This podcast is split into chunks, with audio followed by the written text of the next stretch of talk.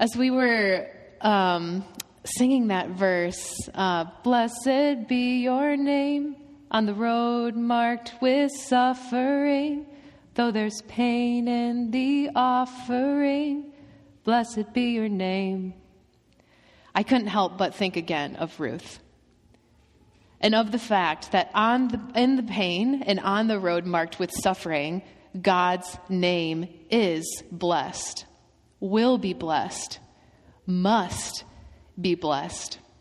And today in Ruth chapter four, we see that indeed God's name is going to be blessed. Over the past several weeks, we have been studying the book of Ruth, and today we enter into the fourth and final chapter of this story. We're dividing it into two sections, so this morning we'll look at Ruth four, one to twelve, and next week Pastor Stephen will wrap up this sermon series um, for us.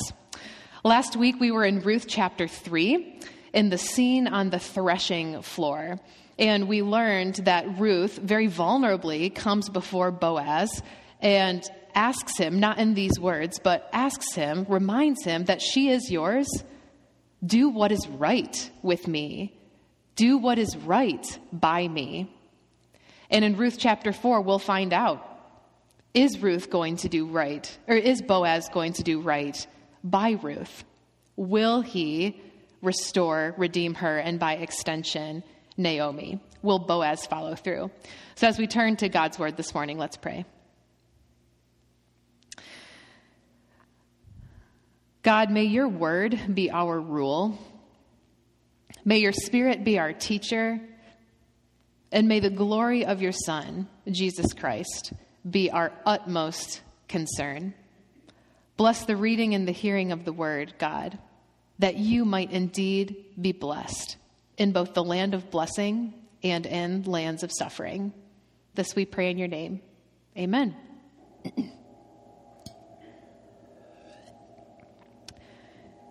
Hear the word of the Lord, friends, from Ruth chapter four, starting in verse one. Meanwhile, Boaz went up to the town gate and sat down there just as the guardian redeemer he had mentioned came along. Boaz said, "Come over here, my friend, and sit down." So he went over and sat down. Boaz took ten of the elders of the town and said, "Sit here," and they did so. Then he said to the guardian redeemer, "Naomi, who has come back from Moab, is selling the piece of land that belonged to our relative Elimelech. I thought I should bring the matter to your attention and suggest that you buy it in the presence of these seated here and in the presence of the elders of my people. If you will redeem it, do so. But if you will not, tell me, so I will know. For no one has the right to do it except you, and I am next in line." "I will redeem it," he said. Then Boaz said, "On the day you buy the land from Naomi, you also acquire Ruth the Moabite, the dead man's widow, in order to maintain the name of the dead with his property." At this, the guardian redeemer said, "Then I cannot redeem it because I might endanger my own estate. You redeem it yourself. I cannot do it." Now, in earlier times in Israel, for the redemption and transfer of property to become final, one party took off his sandal and gave it to the other. This was the method of legalizing transactions in Israel. So the guardian redeemer said to Boaz, "Buy it yourself," and he removed his sandal. Then Boaz announced to the elders and all the people, "Today you are witnesses that I have bought from Naomi all the property of Elimelech, Chilion, and Mahlon.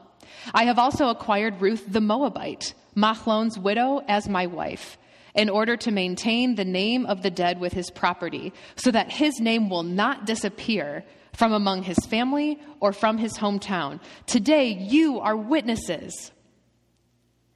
Then the elders and all the people at the gate said, "We are witnesses. May the Lord make the woman who is coming into your home like Rachel and Leah, who together built up the family of Israel. May you have standing in Ephrathah and be famous in Bethlehem. Through the offspring the Lord gives you by this young woman, may your family be like that of Perez, whom Tamar bore to Judah. Friends, this is the word of the Lord. Thanks be to God.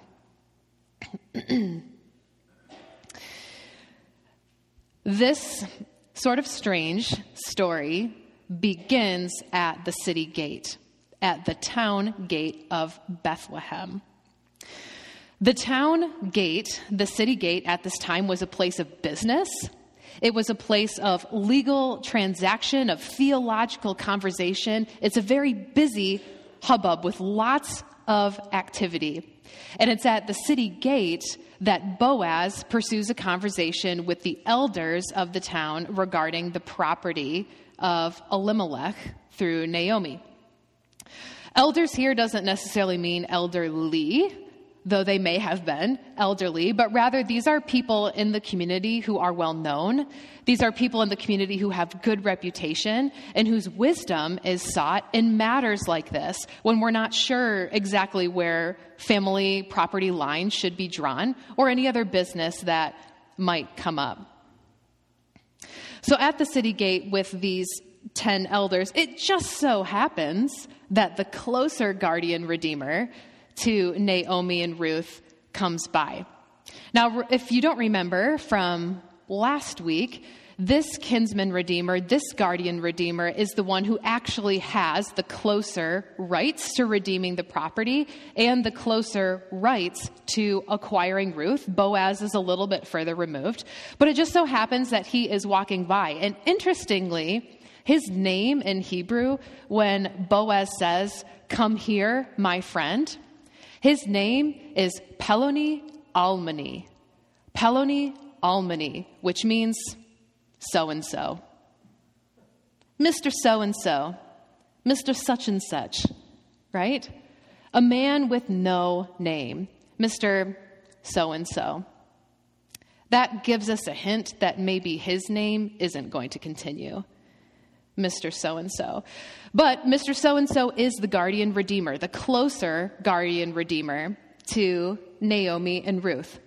Remember with me that the guardian redeemer in this culture is the one who is obligated to protect the family, to come alongside the family when there is a serious difficulty or when there is no head of house. And that's the case for Naomi and Ruth. There are no husbands and there are no sons to lead the household.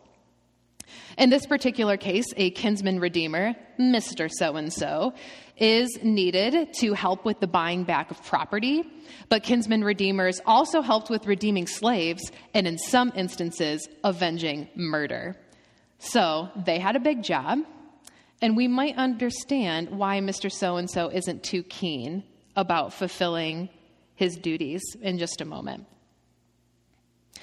So the stage is set at the city gate with these twelve men, Boaz, the ten elders, Mister So-and-so, and whoever else is around at the city gate at that time. And they begin a conversation about what to do with this land that belongs to Elimelech and with Ruth, the dead man's widow. Now, I think it's fair to say that we understand what happens in this story. We understand where the story goes, that Boaz acquires the property, that he also acquires Ruth the Moabite, that they get married, that they have a son, which we'll reflect on more next week, and that ultimately the family is restored through this conversation that happens between these twelve men. But this is a very weird story. We know what happens, but the process is really strange. When Eric and I bought a house, we did not receive the sandals of the previous homeowner. That did not happen. The homeowner left many interesting gifts in the home when we moved in, but sandals were not among the gifts. We understand that this property is being transferred, but we don't really understand the process. We understand that Boaz and Ruth are married, but we don't really understand the process.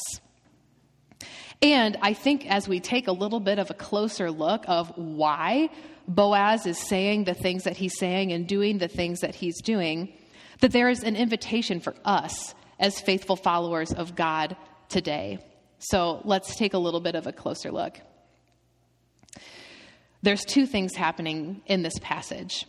Um, first is the redemption of property. And second is what's called a levirate marriage. A levirate marriage. What's interesting, especially when we get to the levirate marriage, is that there's a standard that's set in the Bible. This is what you do when property needs to be exchanged. This is what you do when you have a widow who doesn't have a son. There's a standard that's set in Scripture. But Ruth chapter four doesn't exactly match that standard. Even though Scripture articulates for us, here's what should happen when there's property that needs to be redeemed, and here's what should happen when a dead man's widow has no son, this story doesn't quite fit those parameters. And there is where I think an invitation exists for us. There seems to be some type of exception that Boaz is making. And we know as followers of God that sometimes a standard is set, but sometimes we have to take things case by case. Sometimes exceptions are made. To put it another way, because I work with teenagers, I couldn't help but think about growing up, I had a curfew. My curfew was midnight, so maybe my curfew is way better or way worse than your curfew, but mine was midnight. And that was the standard that was set by my parents. Audrey Rink, you must be home by the stroke of midnight on Friday or Saturday, and if not, you will be in trouble. That was the standard that was set by my parents. But like most teenagers, did I always get home at midnight? No, I did not always get home at midnight. And sometimes, I will admit, it was because I wasn't being super responsible. I wasn't keeping track of the time. I was having fun with my friends. I wasn't thinking about how, oh, I can't leave at eleven forty-five because the drive is actually thirty minutes long. I wasn't always being responsible. So sometimes I did miss my curfew. I wasn't as into shenanigans as you were, um, but sometimes I did, uh, I did miss my curfew. There were also times, though, that I did miss my curfew, um, but I called my parents and I let them know that I wasn't going to be home on time.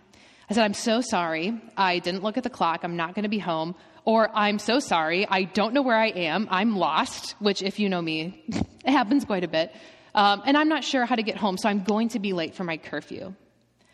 The standard was set by my parents. You must be home at this time. If not, you'll be in trouble.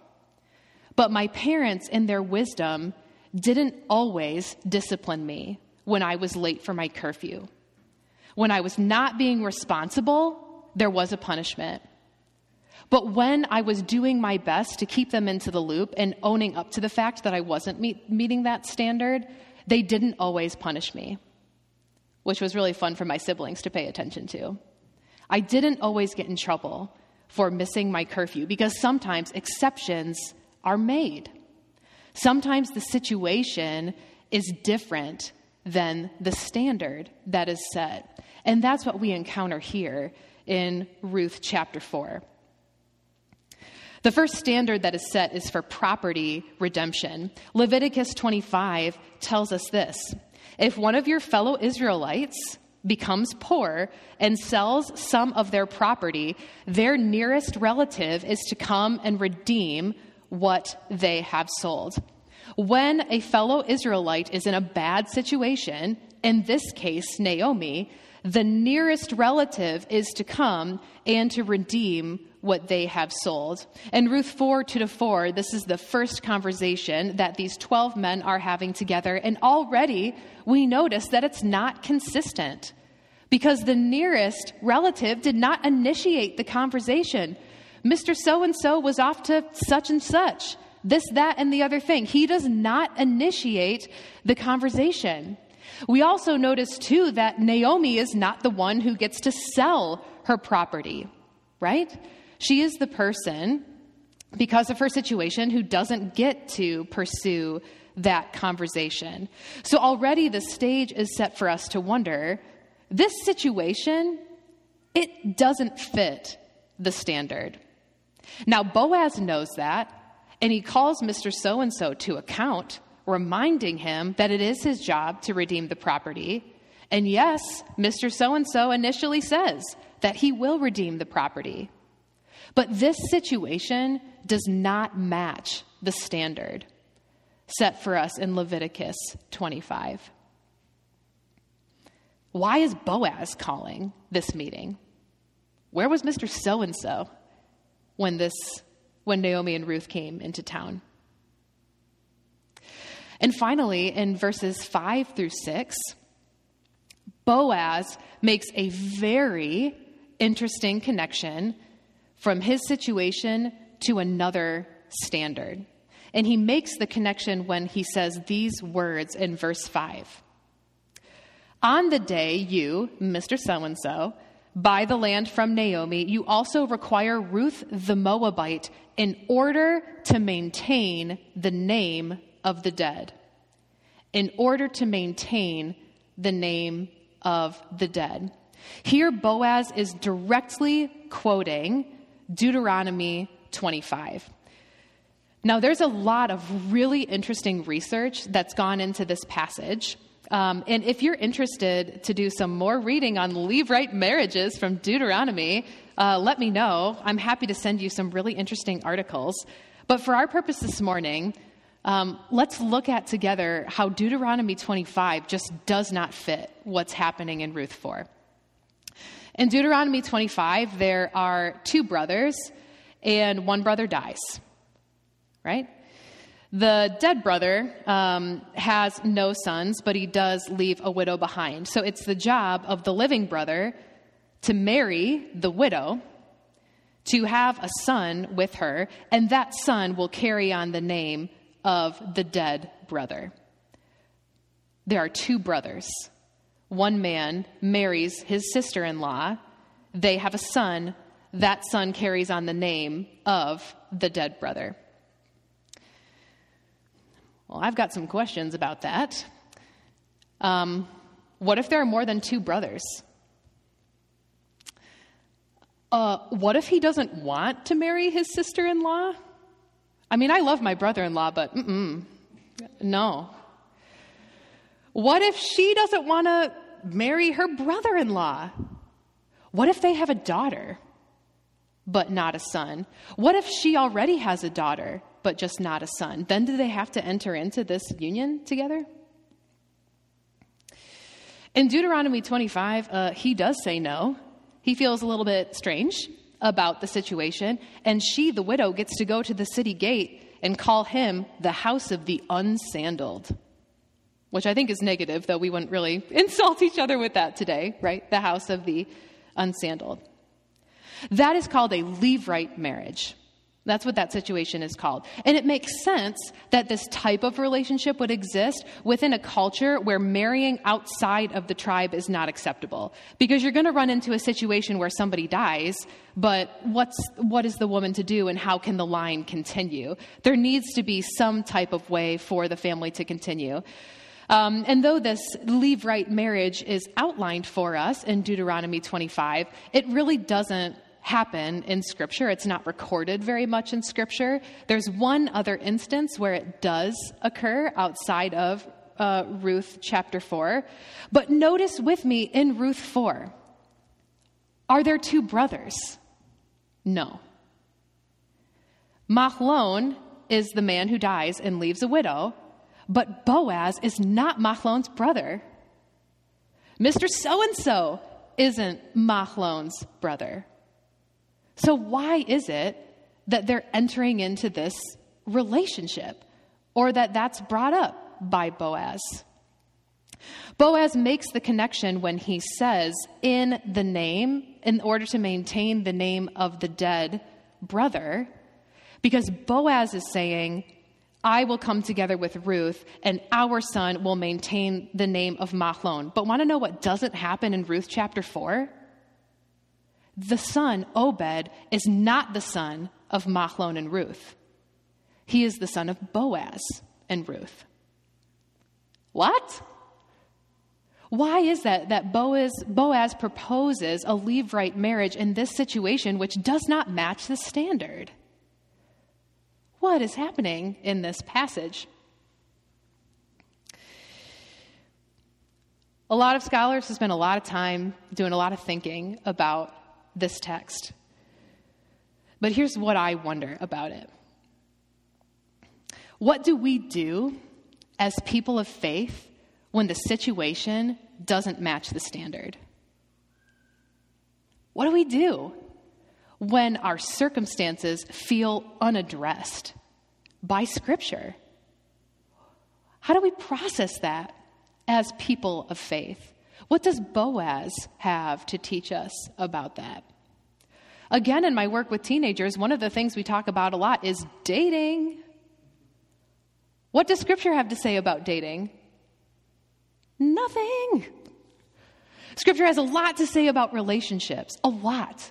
Scripture has so much to say about love. Scripture has so much to offer about marriage, but there is no dating one oh one chapter in Scripture, and if there was, I would have found it by this point.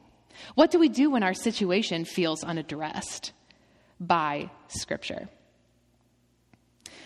I think in this passage, there are three things that we can take away um, from Boaz and from Naomi when our situation doesn't match the standard that's presented uh, in Scripture or in our upbringing.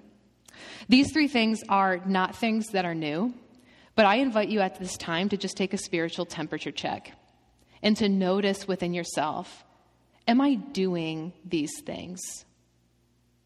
Am I aligning myself with these values? And if not, what might God be inviting me to today? The first thing that I notice that Boaz does in this passage, as Naomi and Ruth do too, is discern in community what should be done. Boaz, Mister So-and-so, and the ten elders discern at the city gate what should be done. Before that, Boaz and Ruth on the threshing floor discern what might be done. Before that, Ruth and Naomi have a conversation about what should be done about their situation. They work together to discern the next faithful action step that God is calling them to, because their situation doesn't meet these standards, but they still feel called to loyalty and to faithfulness. So they discern as a community what faithfully moving forward would look like.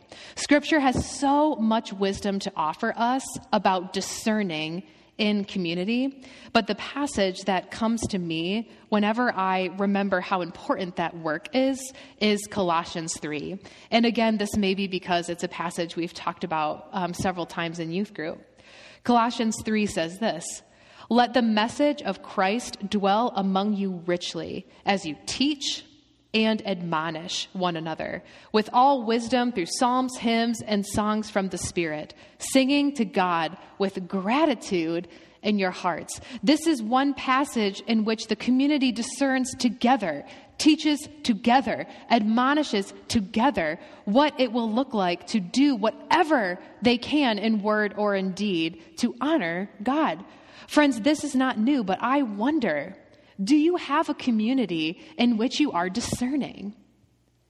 Do you have a space in which you can faithfully wonder with family or with friends or with members of North Holland how God might be calling you to act? We do this in ministry team meetings. We do this at consistory. We do this in life groups. But do you do this? Do you discern within community? The second thing that I notice, which is not new but important, is that Boaz, in his conversation and in his actions, chooses to elevate the vulnerable. Boaz elevates the vulnerable. Boaz doesn't directly benefit from this conversation. Um, he does want to marry Ruth. You know, he's he's kind of into her, so he's, I think, a little bit excited about that part of the deal. Um, but he has to purchase property, okay? So it's a financial loss for him initially. Um, he has more people to care for, so again, he's taking on a burden of caring for Ruth and Naomi, but he is choosing to invest in the vulnerable in his midst, to notice the needs of those around him and to elevate not his needs, not his wants, but those of the vulnerable among him. This is not a new calling for followers of God. We must elevate the vulnerable, elevate the needs of those around us who are poor, those who are suffering, the widow and the orphan. One of the many passages in Scripture that talks about elevating the needs of the vulnerable comes from Isaiah one. Isaiah one seventeen says this, "Learn to do right, seek justice, defend the oppressed, take up the cause of the fatherless, plead the case of the widow. Boaz goes to the city gate to plead the case of the widow." Even though there is this initial loss for him, he elevates the needs of the vulnerable in his community. I wonder, how are you elevating the needs of the vulnerable in your context? I think North Holland has a great history of partnering with vulnerable communities. That's really beautiful. And I wonder for you too, as an individual, as a couple, as a family, how are you partnering with and elevating the needs of those who are vulnerable? There's one final thing that I know, notice that Boaz does, even though this situation doesn't really fit the standard. And it's perhaps the most obvious thing. Um, it's just that he does something. He acts. Boaz is not morally or legally obligated to do anything in this situation because he is not Mister So-and-so. He is not Mister Such-and-such. It is not his job. No one would expect him to do anything here. He's got a great life. He's a landowner. He's got people working for him. He's clearly a respected member of the community because he can call ten elders together whenever he wants to, to discuss something. His life is going well for him. But he still chooses to rise up and to put himself at more risk for the needs of those around him. It makes me wonder for myself and for us, even if it doesn't have to be me, what if I rise up anyway?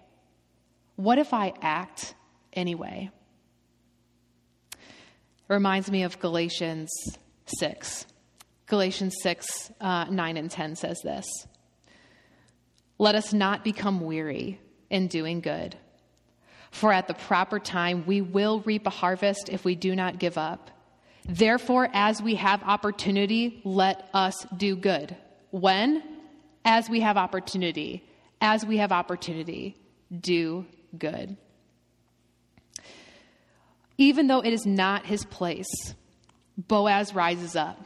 He does something. He acts.